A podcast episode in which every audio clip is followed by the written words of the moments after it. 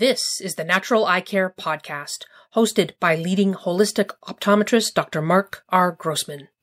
Senior citizens are at the highest risk of developing macular degeneration, glaucoma, cataracts, dry eye, and more. The Natural Eye Care Podcast provides complementary and natural approaches to vision problems, eye health, and overall health. Find out how lifestyle, diet, and nutrition can help maintain healthy vision and even improve eyesight. Dr. Grossman has degrees in optometry, biology, physical education, and learning disabilities. He is a New York State licensed acupuncturist. With 40 years of experience, he has co-authored the book Natural Eye Care, Your Guide to Healthy Vision and Healing. Dr. Grossman. I'm Dr. Mark Grossman, integrative medical optometrist, acupuncturist, and in practice for over 40 years, and author of five books on natural eye care.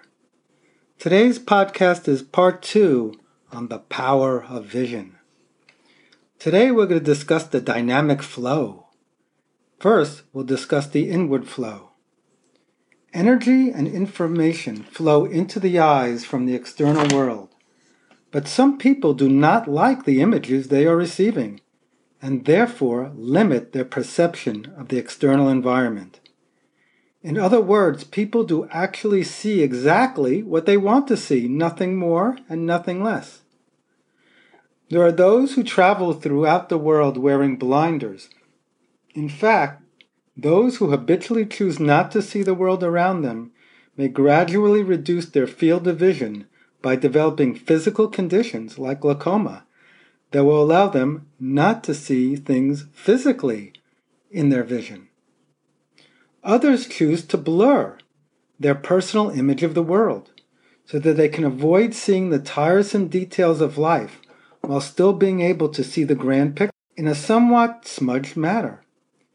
They tend to enjoy living in a pleasant haze, avoid dealing with or looking at the total truth of life, but never fully withdrawing from it. This adaptation can lead to physical conditions like cataracts, which create a dulling of vision. Those who concern themselves too much with details may alter the image of the external world they are receiving. They restrict their concentration to the area immediately surrounding themselves, which adaptation may lead to either nearsightedness or a lack of depth perception. You see it all the time people walking down the streets in New York City and they're oblivious to what's going on in the side of them. You have friends who you could be standing two feet from who don't see you and then you get people who they can see everything. And if they're seeing everything, they feel everything. But now let's talk about the outward flow. We can often recognize people's emotional states simply by looking into their eyes. The emotions recorded there love, hate, anger, grief, and worry among them not only reside there but push forward from their eyes into the world.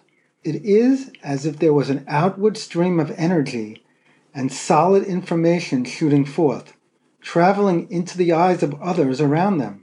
Some people seem to consciously make use of this exchange of energy between persons in order to manipulate others. Some try to use eye contact to dominate others. Still others try to dump their negative emotions, their fear, aggression, and bitterness onto others. Some use eye contact as a means to drain others of their energy. If indeed this outward flow of energy exists, it may be that those who use to express bitterness or anger or to dominate others create a pressure in their eyes. This pressure may in time translate into inflammations, such as conjunctivitis, or into raised intraocular pressure, such as glaucoma. However, if the outward flow through the eyes is blocked or suppressed, the pressure building in the eyes will be expressed through tears, either through the almost total suppression of necessary tears, resulting in dry eyes, or through eyes that water nearly all the time. Thus, in order to be healthy, we humans need both aspects of the flow of vision to operate appropriately. We need them to connect us with our world and those in it. Our vision, as the Chinese say, must be like our breathing, in and out. But what remains is to identify the aspect of ourselves that is beyond this dynamic flow, such known as vision. And that aspect, that organ, is not the eye.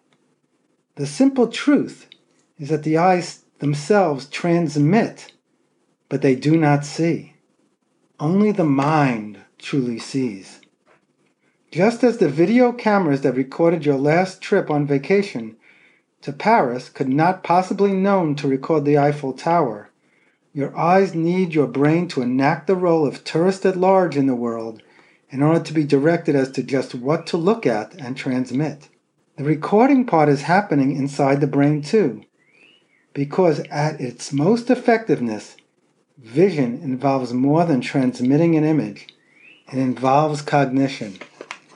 The next podcast will talk about vision and cognition. Thank you for your time listening to The Power of Vision and visit us at naturaleyecare.com to learn protocols for nutrition, lifestyle changes to keep those precious organs of vision and sight as healthy as possible. Have a great day. Thanks for listening to Dr. Mark Grossman and the Natural Eye Care Podcast.